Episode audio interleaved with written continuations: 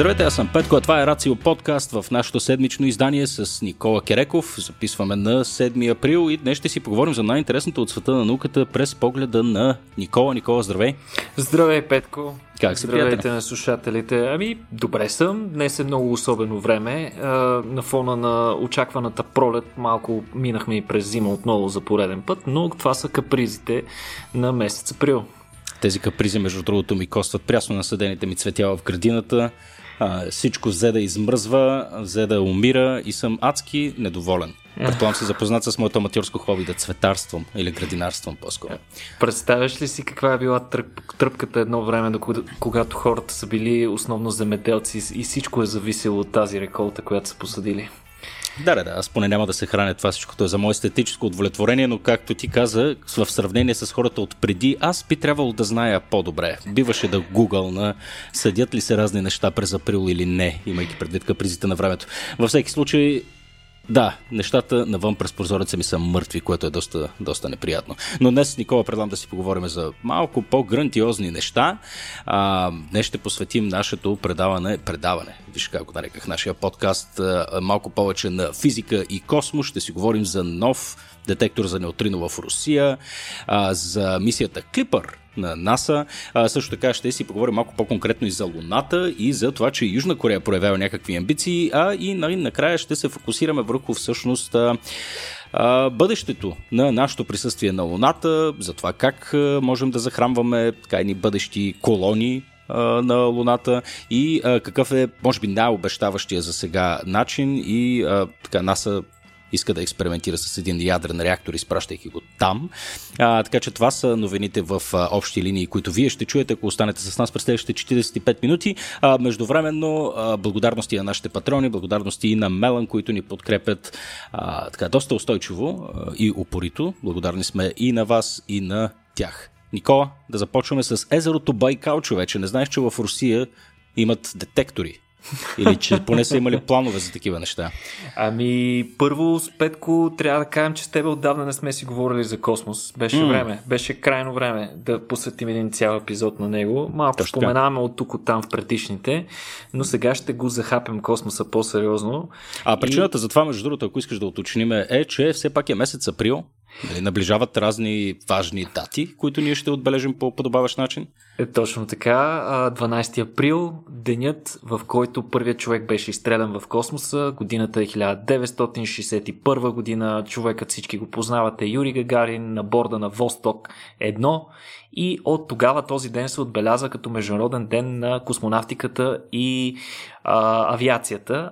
И освен това, по-известен в западния свят като Юрис Найт. И ние традиционно от Рацио отбелязваме това събитие с тематични, тематични събития по темата. Тази година ще обърнем повече внимание на, може би, най-актуалната и важна космическа мисия в момента. И това е мисията Артемис или нашият опит след 50 години пауза, Петко, да се върнем най-накрая на Луната и този път с малко по-сериозни амбиции. Хм, по-добре късно, отколкото никога. Никога. И аз така смятам. Добре, кажи сега, кажи сега за този детектор на дъното на езерото Байкал. Ами, почти на дъното е, трябва да кажем. А, това е абсолютно, абсолютно нещо наистина ново. За мен също беше огромен интерес да видя, че а, руските учени и руските физици а, проявяват огромни интереси към изследването на едни много така мистериозни частици. Това са така наречените неутрино частици. Това са, може би, най-малките къщета а, материя или енергия, или както искате ги разбирате, които са ни познати в момента от а, настоящите ни модели, като неутриното са а, супер, така да го кажем, миниатюрни. А, доскоро дори се смяташе, че нямат маса, но вече се знае, че може би имат някаква, просто е много ниска, но за сравнение, Петко, само ще кажа, че във, всек, във всяка една секунда през върхът на палеца ти преминават няколко милиарда неутрино частици, без ти изобщо да си дадеш сметка за това грандиозно физическо явление, което се случва. Не, вече ще си давам сметка, Никола. да, всеки един момент, Петко, когато седиш mm. и скучаеш, просто се представи как неутриното минава през палец ти. Няма, То минава няма през си... целия тебе, разбира се. Но... Да, няма какво си го представям. Аз способността ми психосоматично да изпитвам всякакви неща, така, не ми помага много, много. Сега усещам и неутриното, което протича през вените ми. Благодаря, Никола. А, всъщност обаче, а, точно тези характеристики на неутриното, факт е, че не взаимодейства много активно с материята, през която преминава с лекота и практически почти нищожната му маса и още куп други а, характеристики, които ние все още не разбираме добре, изисква много специфична форма на детектори, за да може да се засичат такива неутрино частици. И сега а, новината е наистина, че се даде старта на един от най-големите неутрино телескопи или уреди за засичане на неутрино частици а, в езерото Байкал. Така, а, телескопът е бил потопен на дълбочина над километър в, в между 750 и 1300 метра в, в, в дълбочина в езерото. Както знаете, езерото Байкал, ако не се лъжа, Петко е най-дълбокото езеро в света. А, Точно така, въпросният, тел... въпросният телескоп е потопен на около километър от брега и разбира се, както казахме, на километър дълбочина. А, сега той какво представлява този а, детектор? Той се състои от множество а, такива, представете си, като кабели, на които са нанизани едни специфични сфери, съставени от, от фибростъкло и от неръждаема стомана, в които се съдържат реалните сензори, които трябва да засичат частиците. Общият размер на този детектор, за да добиеш представа, Петко, е около половин кубичен километър. А, Какво значи това? Еми, е, представи си го сега, как, как да го изрази? Хванах ли те вече? Като, в... като пипет бих си го представил по-лесно с mm. страна а, един на един на половин километър. Това е нещо грандиозно наистина. А, за, да, за да бъде спуснат този детектор в неговата цялост а, е била прокопана специална гигантска квадратна дупка, през която той е пуснат. А, с, очаква се с времето въпросният детектор да бъде разширен до 1 кубичен километр, с което а, фактически дори в момента той е най-големият а, такъв а, неутрино детектор в северното полукълбо. Uh, не е избрано случайно мястото, езерото Байкал. Uh, всъщност се използва, както споменахме, факта, че той е изключително дълбоко. Uh, освен това, водата му е сравнително чиста и е един от най-големите резервуари за сладка вода. Всъщност солената вода а, би попречила на детектирането и всъщност високите концентрации на соли а, могат да попречат на способността на детекторите да работят достатъчно ефективно. А, иначе въпросният проект не е изцяло руски, той е плотна колаборация между няколко държави, включително Чехия, Германия, Полша, Словакия и разбира се Русия. А, друг подобен детектор а, е Ice Cube детектора, който се намира под ледовете на Антарктида, близо до американската база край Южния полюс. А, той е по-голям, малко по-голям. Mm-hmm. Така че вече имаме още един инструмент, за да изследваме тази а, мистериозна форма на материята и се надяваме да разберем повече за нея. Абе, а, Никола, аз тук сега го гугълнах това нещо и виждам един сферичен обект навсякъде, където кликнах на Google Images да го разгледам това нещо и виждам една сфера, в която така има някаква, някаква електроника и типично по-руски, дори най-пищящи и последен писък на руската технология, винаги води със себе си един стандартен циферблат от 50-те години, не знам защо. А, някакво, някакво е странно е механично устройство. Да, нещо традиционно. Между другото, спомням си, когато по едно време се интересувах от военна авиация и прочие неща, като излезат най- така последния Су-37, най- нали, поколение а, изтребител 4++, а, нали, Borderline вече пето поколение а, последен изтребител и като погледнах снимките отвътре, вътре имаше един прекрасен огънат кинескоп, като от телевизор Опера. А, и бях просто втрещен. А, така че това е нещо много характерно за руснаците. Както кажеш ти, вероятно е и традиция. Добре, де, във всеки случай сега, понеже някои хора вероятно ще го гугъл на това нещо, каква е тази сфера? Какво е това нещо? Ами, това е самия детектор. Не знам точно какво гледаш ти в момента, дали гледаш отделните компоненти, защото, както казах, Би следвало, е... тъй като гледам нещо, арей... което е с размерите на голяма баскетболна топка, нещо да, такова. Да, значи mm-hmm. това са отделните ареи. Множество такива топки са нанизани на едни като, като кабели, които mm-hmm. правят един гигантски куб, който е спуснат долу mm-hmm. под водата. Разбира. Това е детектора. Той трябва да има огромна площ и обем, за да може да улови успешно неутрино частиците. Това е. За разлика от а, другите телескопи, които използват а, видима светлина и кванти, които, както знаеш, са в рамките на няколко метра до няколко десетки метра за огледалата им, а, неутриното има нужда от доста по-голям детектор, за да бъде засечено.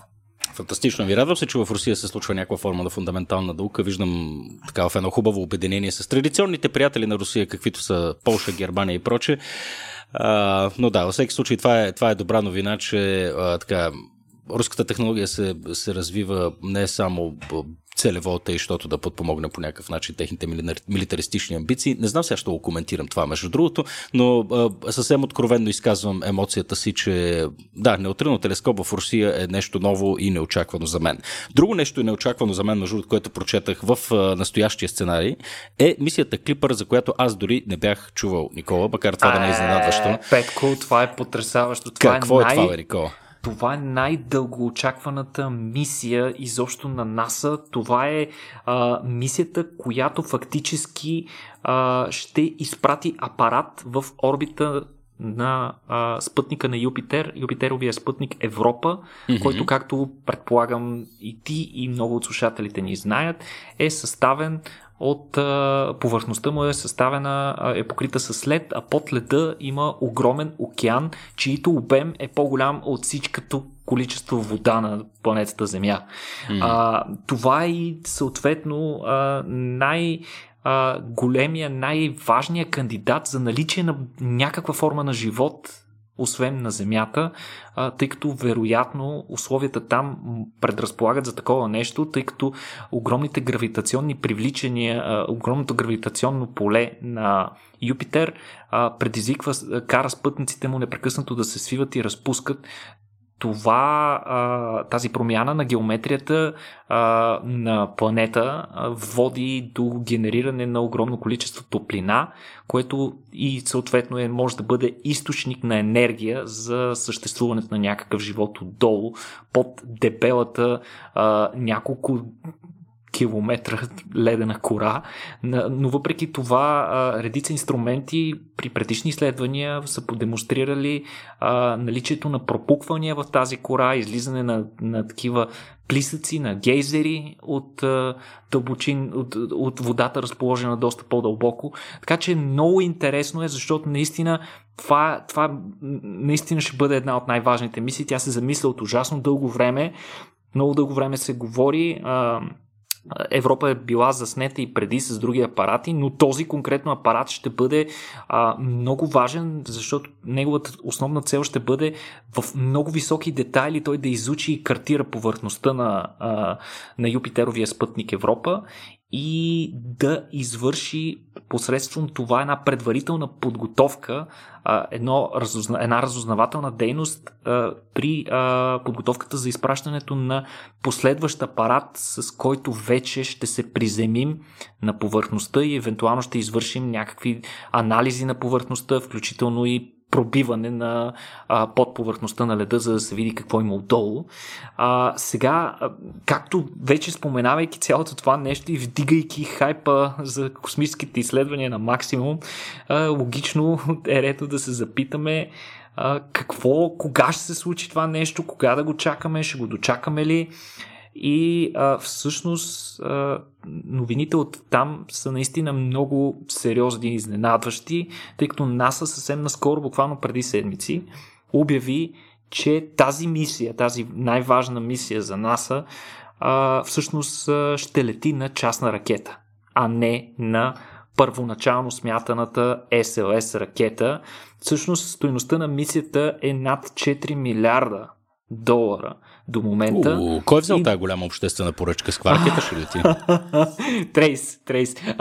не, шегувам се. А, всъщност, а, до сега, до този момент, Конгреса а, планираше мисията да бъде. Изобщо цялата мисия до този момент беше планирана да бъде изстреляна на гърба на най-мощната ракета в а, оперативна готовност, с която разполага НАСА и това е СЛС ракетата, като прозорецът за изстрелване е някъде около 2024, когато Юпитеровата система, съответно планетата заедно с нейните спътници, ще бъде най-близко разположена и съответно ще е най-подходящо да изстреляме апарат в тази посока. Но явно, че има притеснения около СЛС ракетите и скоростта, с която те могат да бъдат подготвени за, за полети и съответно не се знае дали ще могат те да обслужат ангажиментите около мисията Артемис към Луната.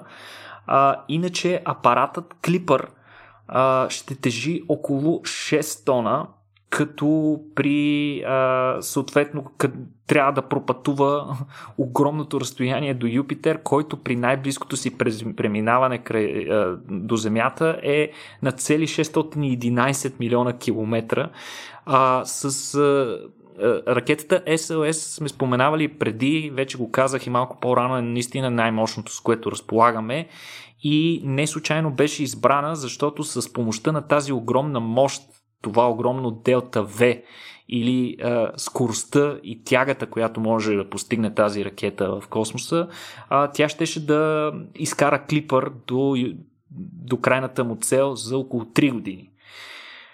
Обаче ситуацията е сложна и най-вероятно няма да ползваме, не най-вероятно, ми вече е със сигурност няма да се ползва SLS. Сега какво друго може да се ползва е друга тема на разговор. Частните играчи в лицето на SpaceX, Blue Origin, United Launch Alliance, които са традиционни партньори на NASA, планират множество нови ракети да влязат в обращение за този период, но едва ли някоя а, от по-големите им ракети ще, бъде, ще има готовност да бъде изстреляна до тогава. Както казахме, това е много важна мисия, така че НАСА със сигурност не би жертвала най-важната си мисия на първи реален оперативен полет на някоя експериментална ракета. Вероятно тази ракета трябва първо да се докаже, да изстреля няколко товара успешно, да има някакъв трак рекърд, така да се каже. Затова а, логичният въпрос, който трябва да си зададем, добре, как ще стигнем до там, при условие, че нямаме толкова мощна ракета, колкото SLS? И за съжаление, отговорът на този въпрос е бавно всъщност няма да можем да стигне ракетата и съответно апаратът Клипър до, до 2026-2027, както беше планирано поначало.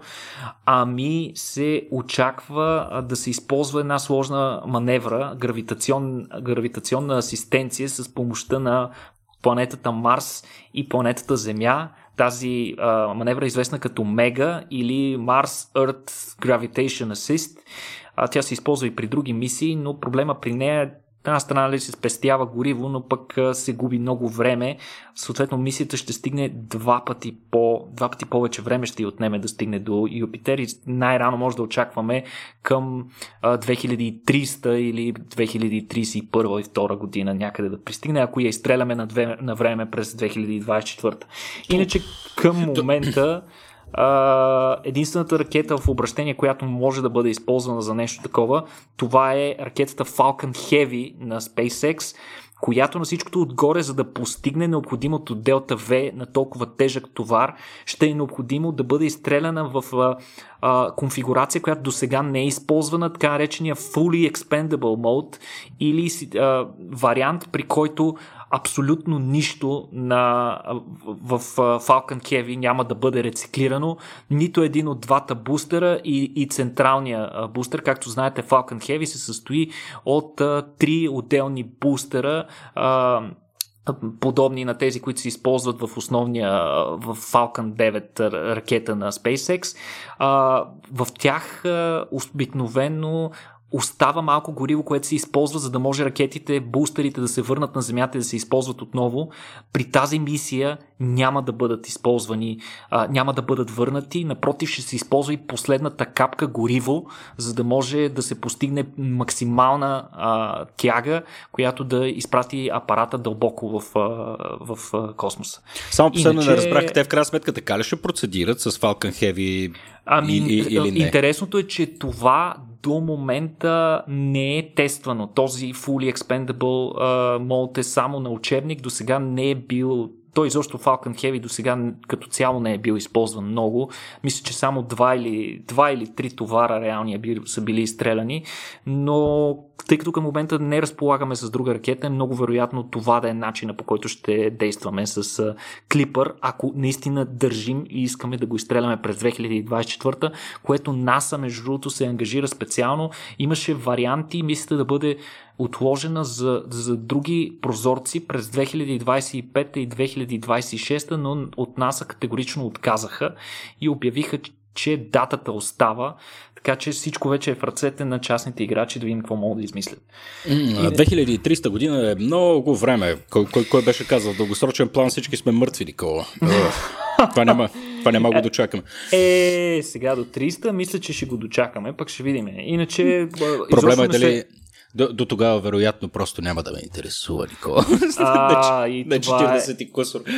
Не, ще, е вариант, не знам. Не, не, според мен, въпреки това, въпреки това доста ще се впечатлиш от ситуацията, когато стане 2300. Надявам се да сме и двамата да сме наред по това да, време. Ще бъде, за да ще видим. Най-малкото чакат ни доста други интересни неща, които ще се случват в космоса и както в близкото ни обкръжение, така и по-далече. Вече споменахме а, злощастната мисия, а, злощастната ракета SLS, която очевидно трудно се справя с мисиите Артемис и обслужването им, но според някои източници тази промяна на ракетата на Клипър цели по-скоро НАСА да може да да съсредоточи целия си арсенал и, и всичките си ресурси в това да обслужва мисията Артемис и то не просто до изтръването на първия астронавт, а дори по-нататъка вече а, за разполагане на оборудване на лунната повърхност и евентуалното формиране на лунна база, с което а, разбира се ще са ни необходими всички възможни налични СЛС ракети. Mm, да, ще са нужни всички възможни таланти от целия свят, които вероятно работят по проекта. Виждаме сега, че нали, космоса лека по лека се превръща, не знам, в някакъв вид обществена баня. Не знам. Е, има толкова е става претъпкано горе вече, какви ли не държави участват. Виждаме, че Южна Корея вече се качва на, на влакчето. Да, да, преди да, да кажем две думи за Южна Корея, а, само искам специално да апелирам към хората, които ни слушат и които се интересуват от мисията Артемис. А, пускаме едно клипче, което наскоро излезе, изключително вдъхновяващо клипче на НАСА за мисията Артемис, което върви с посланието тръгваме, отиваме към Луната. А, много е надъхващо. А, пуснете си го в а, най-неприятния част от деня ви на работа, мисля, че определено това нещо ще ви вдигне много. Много Аз ще го пусна, прилича, прилича на, и носи духа на, на старите 90-тарски екшени. Така едно много възторжено, такова много ми хареса на мене. А, специално го гледайте. Иначе а, за Южна Корея, понеже споменахме, Южна Корея не е традиционен космически играч. В смисъл, те имат отдавна а, космическа програма и са изстрелвали множество различни спътници, но пък а, рядко чуваме в медиите за, за техните а, постижения, пък и повечето от тях са доста по-практично насочени, свързани с наблюдение на земната повърхност или а, комуникационни сателити. А, но в случая а, Южна Корея дава сериозна заявка, че ще се включи в голямото състезание за Луната, като те обявиха, че а, задействат и първата си орбитална мисия към Луната, която е планирана не за 2030 година, ами направо за до година, а, като мисията ще се казва Корея Pathfinder Lunar Orbiter или KPLO. А, в края на март пък а, от НАСА които са официален партньор на мисията, обявиха, че ще изпратят подкрепление от 9 учени, които да помогнат при а, конструирането на апарата и настройването на инструментите, които ще са на борда. А, мисията е съвместна. А, НАСА им помагат с инструменти и навигация, докато основният апарат си изцяло дел на южнокорейски учени и космически инженери. Ще се изстреля на борда на Falcon 9 ракета на SpaceX, тук отново SpaceX се намесва. А, апарата ще съдържа пет научни инструмента, които включват три различни камери, които снимат в различни дължини, а, магнитометър и, спектро, и спектрометър с, а, на, на гама лъчи, като освен това една от камерите всъщност е собственост на НАСА. Тази камера мисля, че ще обслужват и тези въпросни 9 учена, учени. Тази камера се нарича, носи мистериозното име Shadow Cam.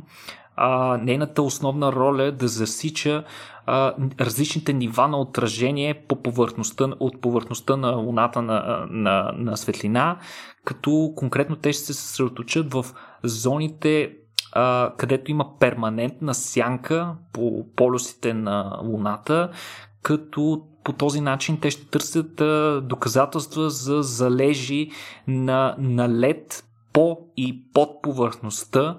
Съответно, тези данни в последствие могат да бъдат използвани а, за, отново за програмата Артемис при търсене на по-добри места, където да се разположи оборудване и дори евентуалната бъдеща база. Shadow Cam, човек. Първо две неща. Защо корейците не така подходят малко по-креативно. Какво е това Кария Pathfinder Lunar Orbiter? Трябваше да е нещо пак драконовско или, или мистериозно. Ай, тази камера Shadow Cam, човек, това ми звучи като някаква войорска веб камера. Не... Тя между другото се използва в момента на подобен вариант на тази камера се използва на специфичния Lunar Orbiter, който използва NASA, който в момента е в обращение. Това е просто малко по-нова версия на въпросната камера. А, еми сега, Петко, както знаеш, виж и, и астрономите им е доста трудно да си кръщават телескопите вече. Very large телескоп, extremely large, е, overwhelmingly large телескоп, така че мисля, че, мисля, че и креативността има някакъв край. Не, със сигурност. Той това не е важното. Не. Важното е да така с добре дошли да посрещнем и Южна Корея в света на космическите държави. Поздравления за Южна Корея.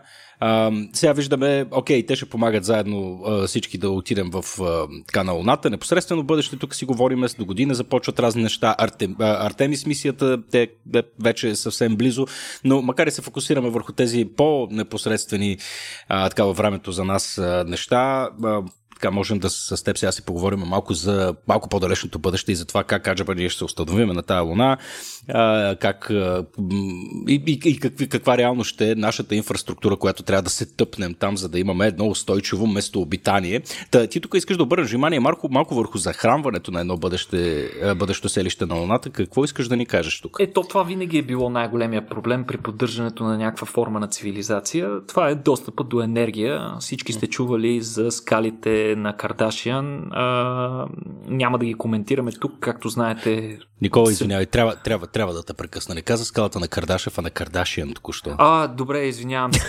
това, беше, това беше най-якият ти лапсус, между другото, евро от всички подкасти до Това е скалата на Кардашиан, Никола. А, добре, няма да, няма, няма да го коментираме това. Виждаш, виждаш ли как мейнстрима някакси прониква и през моите филтри? Това си, това си беше фруидиско изплъзване, Никола. Абсолютно, е... признавам си. Говори повече за теб. Хлъзна, хлъзнах се тежко. А, Надявам така. се да не съм паднал по гръб. Важно е как се изправяш, Никола. Разкажи ни сега какво стана. Е, точно така. А, значи, а, при всички случаи, каквото и да правим на Луната, каквато и база да слагаме, най-основният проблем ще бъде откъде ще добиваме енергия, за да поддържаме тази база и съответно да поддържаме животоподдържащите системи, които са необходими, за да може а, човешки същества да пребивават трайно на повърхността. А, и сега, днес искам да поговорим за а, концепцията а, лунно село или Moon Village, която беше обявена преди а, няколко години от Европейската космическа агенция. Тази концепция търпи непрекъснато развитие. А, по този начин те искат да начертаят някакъв предварителен план, някакъв роудмап, по който една бъдеща космическа, една бъдеща лунна база може да започне да се изгражда и организира. А, конкретно, а, нали, село, като се каже, звучи малко доста амбициозно, а, говорейки си нали, за повърхността на Луната, а, но пък а, в случая става дума за нещо много по-скромно. Първоначалната база, идеята на първоначалната база, според сегашните а, планове, а, са тя да може да обезпечава 4 човека за поне около 300 дни. Могат 300 дни да пребивават на повърхността това е не случайно са избрани 300 дни, защото според последните изследвания а, с използване на инструменти, а, орбитални апарати, както и, и а, а, луноходи и, и също така исторически данни от мисията Аполо, показва, че към момента, според това, което знаем, максималната препоръчителна продължителност а, на пребиваване на хора там е горе-долу толкова, тъй като повече е свързано вече и с сериозни рискове, свързани с доста по-увеличеното радиационно облучване на, на нашия естествен спътник, който няма атмосфера, няма магнитосфера, както знаете. А, но идеята на Европейската космическа агенция е да не спира до тук, ами постепенно да може да разшири въпросната база до а, нещо като малко градче вече в едно доста по-необозримо бъдеще. А, въпросната база към момента е планирана да се намира на ръба на легендарния кратер Шаклтън в близост до Южния полюс на Луната. За там а, се знае, че има залежи, които са лесно достъпни, лесно достъпни залежи на вода, най-вероятно, които, която е на даната на близко разположените кратери, където а, Слънцето никога не огрява. А, около около 3 до 5 дена трае горе-долу пълния мрак на въпросното място на ръба на, на кратера Шаклтън. А, така че и самото място не е случайно на кратера, защото е много важен температурния баланс, тъй като а, междудневната и нощната температура на Луната, вариацията е почти даже май над 200-300 градуса. А, та, освен това, мястото е избрано и да има постоянна видимост към Земята, което ще осигурява непрекъсната комуникация. А, основната конструкция, която ще бъде изградена там, се нарича Хабитат. Тя представлява а, една елипсовидна конструкция, която ще бъде висока около 4 етажа или около 15 метра и ще бъде с диаметър около 10 метра и половина. Тя ще има една централна ос, от, представи си го като цирк, Петко, в смисъл както се градяха цирковете, в средата има една гигантска колона, а mm-hmm. настрани се спускат едни плътнища. Нещо подобно ще бъде и въпросната конструкция, но ще бъде, ще бъде голямо наистина. А, пуща, ще бъде многослойна конструкция, а, която да може да гарантира, а, че вътрешността му е достатъчно добре обезпечена и вакуумирана и разликата между, между наляганията от двете страни не е твърде голяма. Пуща, която ще бъде под налягане една земна атмосфера ще бъде около а, 700 кубични метра, в, в това пространство ще се помещават лични помещения, кухни, столова, гимнастически салон, туалетните лаборатории, всичко, каквото е необходимо за една база да функционира функционално. И сега стигаме, нали, тук си говориме, хората вече в главата си го изградиха, може би някои от нас, нашите слушатели си го и представят, особено тези, които са играли компютърни игри, където там концепцията за бази на други планети и тела е отдавна разработена. А, обаче това цяло, целият този цирк трябва да се захранва по някакъв начин и учените са изчислили, че горе-долу а, около 10 кВт са необходими на човек и около 60 кВт максимална мощност за цялата база. Това е а, захранването, което ние трябва да можем да обезпечим, за да сме сигурни, че базата може да функционира нормално. А за сравнение, знаем ли на, на, на човек колко са нужни тук на ами Земята. Сега, зависи естествено от хиляда неща, но със сигурност доста повече, въпреки че не, всъщност не съм напълно убеден, тъй като там доста огромно количество от енергията ще отива за терморегулация, която тук не ни е чак толкова необходима. Не знам, Петко, не мога да ти кажа, но тук, а, тъй като енергията вече ни е доста изобилна и често я прахосваме без много да го мислим, нещо, което от нас няма да могат да си позволят, със сигурност там са а, взели, в пред, взели предвид а, така максимално спестителен режим на всичко, за да не се налага прекалено много висока консумация. а, проблем с това е, нали, защото до този момент, като сме изпращали малки уреди, марсоходи, съдеходи, а, стационарни апарати, които са приземявали на повърхността, най-често сме използвали лунни, а, такива соларни панели. Обаче това може би няма да се получи, тъй като а, за соларни, соларни панели ще ни трябва много място. Няма да можем да разположим соларните панели върху базата и да разчитаме, че тази площ е достатъчна. Напротив, ще трябва да се построи отделна соларна електроцентрала на повърхността на Луната, която трябва да бъде с площ между 280 и 320 квадратни метра.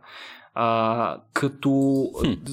тази разлика между двете стойности зависи от това каква система ще бъде използвана за съхраняване на а, добитата енергия тъй като през нощта, разбира се, когато е тъмно, няма да можем да добиваме, тогава трябва да сме се запасили с енергия и съответно един вариант е да използваме класически батерии, а, само че това се оказва, че е доста по-тежък вариант, ще отнеме много повече тегло, което трябва да бъде изнесено до Луната. Другия вариант е да се използва водородни клетки или други начини за, съхр... за съхранение, за дълготрайно съхранение, които най-вероятно ще бъдат по-надежни в тази ситуация.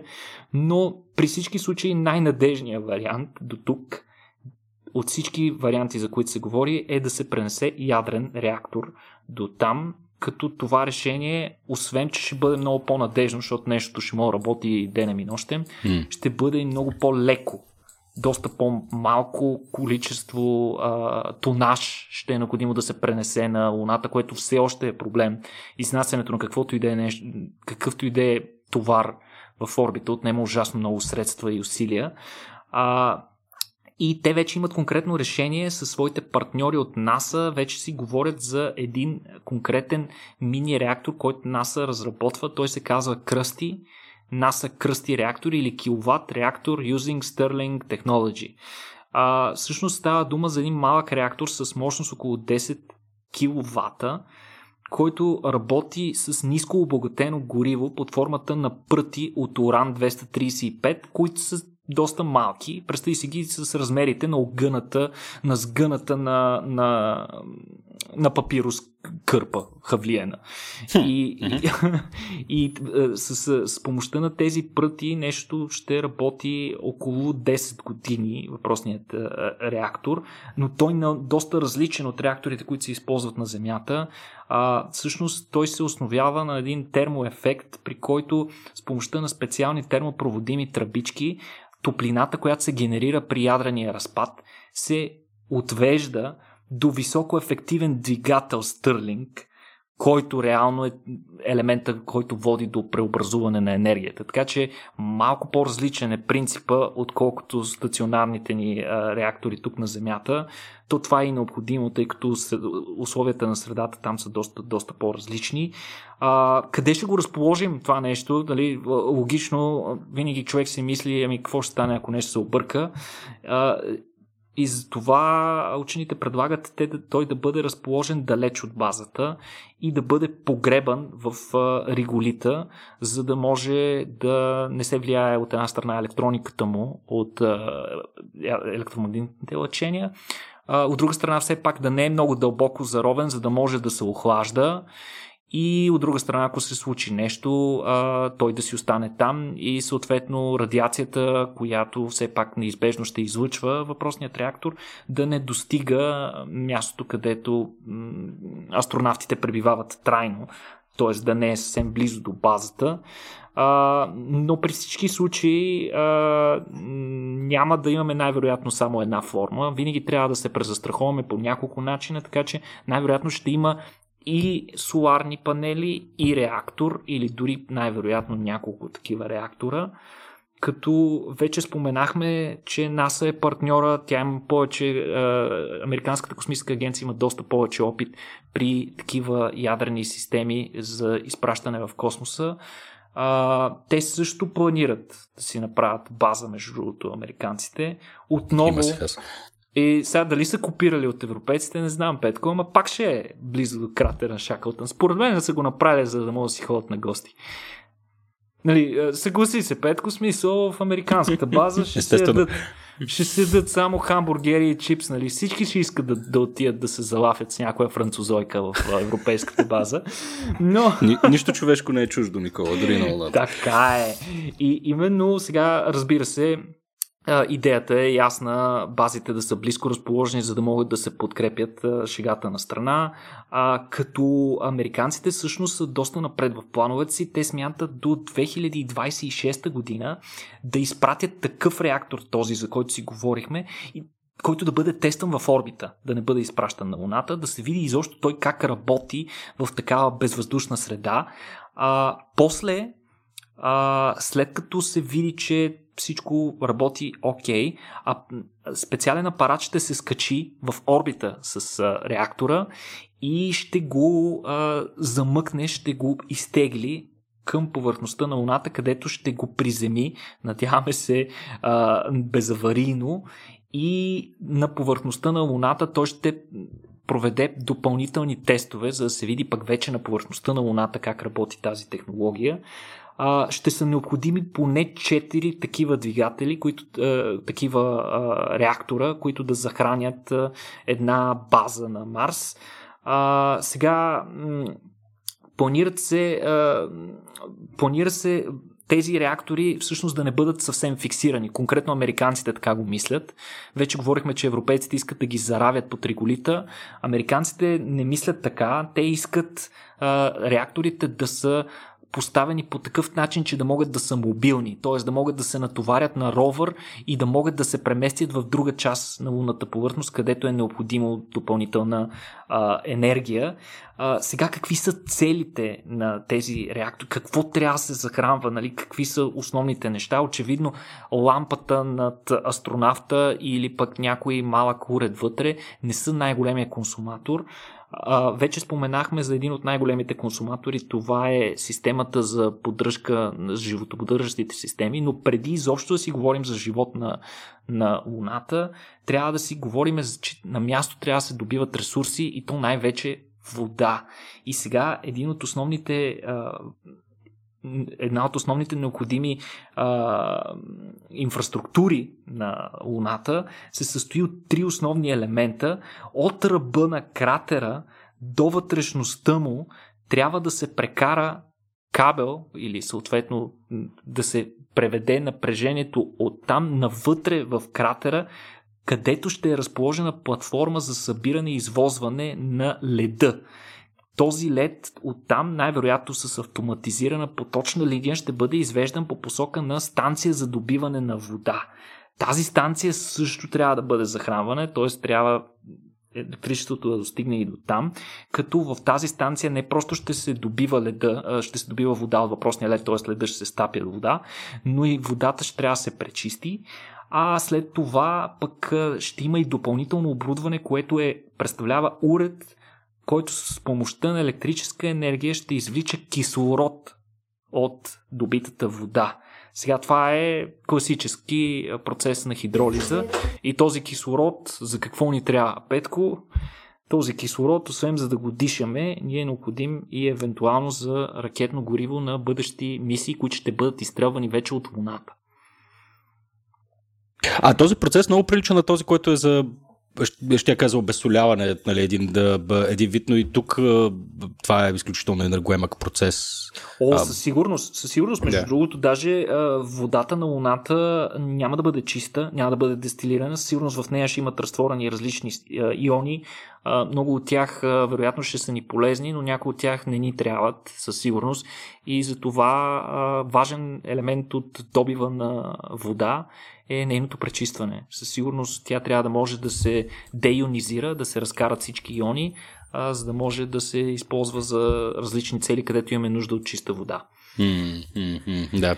А, да, във всеки случай производството на вода неизбежно опираме до, така, до изискването за страшно много енергия и тук на Земята оказва се, че без, без нея няма да можем да минем. Ние, аз сега се сетих за това, мисля, че това, това вече сме го дискутирали за грандиозния проект на Саудитска Арабия. Казах ли ти го това нещо, дето го четах наскоро?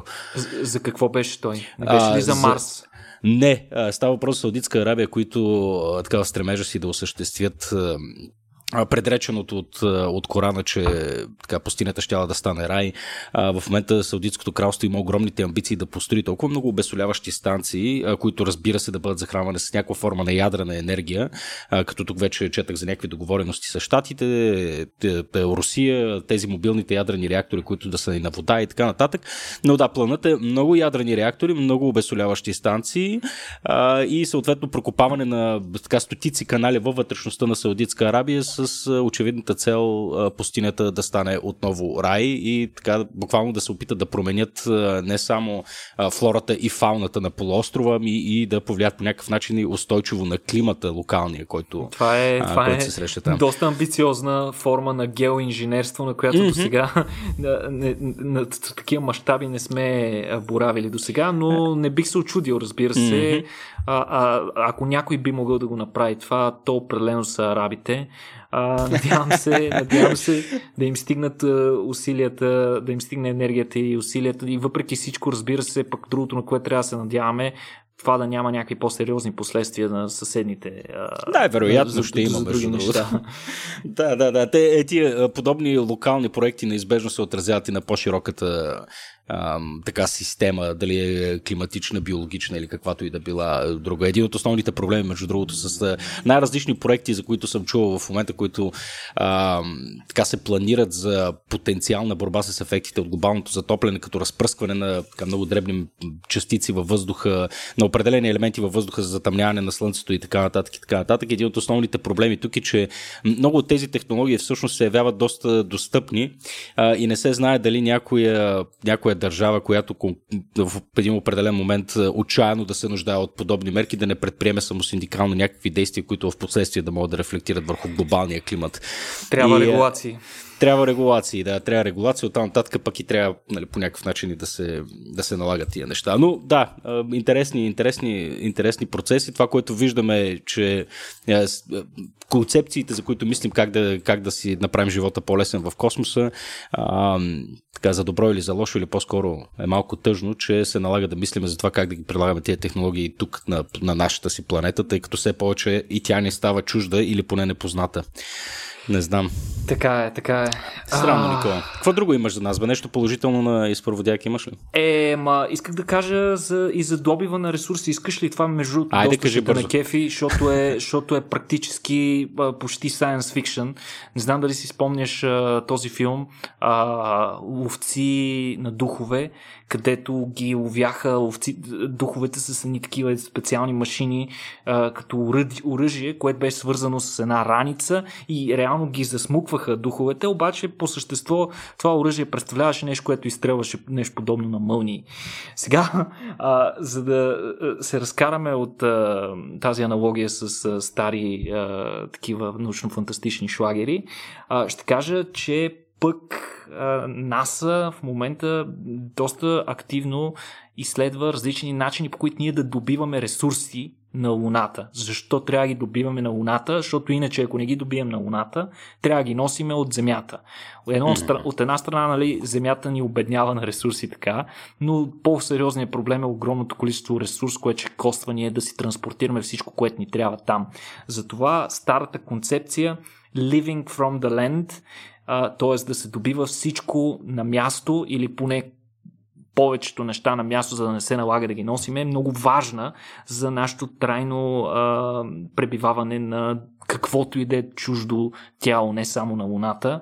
И сега, конкретно в случая, Става дума за добиване на метали и вода с помощта на метод, който се нарича Ablative Arc Mining, който по същество представлява използване на високо, високоволтови разряди, т.е. мълни, за да си пречистваме метали и вода. Методът е, методът е разработен в Тексаския университет в Елпасо, къде другаде, нали, най-големите бадасове ще разработят нещо подобно. методът, между другото, използва наистина така високоволтова дъга, като се създава огромно напрежение между два електрода и оттам прескача мълния, която а, може да а, има високата енергия на тази мълния. Това, което прави е, че от една страна стопява водата и, и от твърдо състояние веднага я превръща в пара, а, което се нарича процес, се нарича сублимация. Това е едното, но другото е, че тази енергия е толкова висока, че реално разделя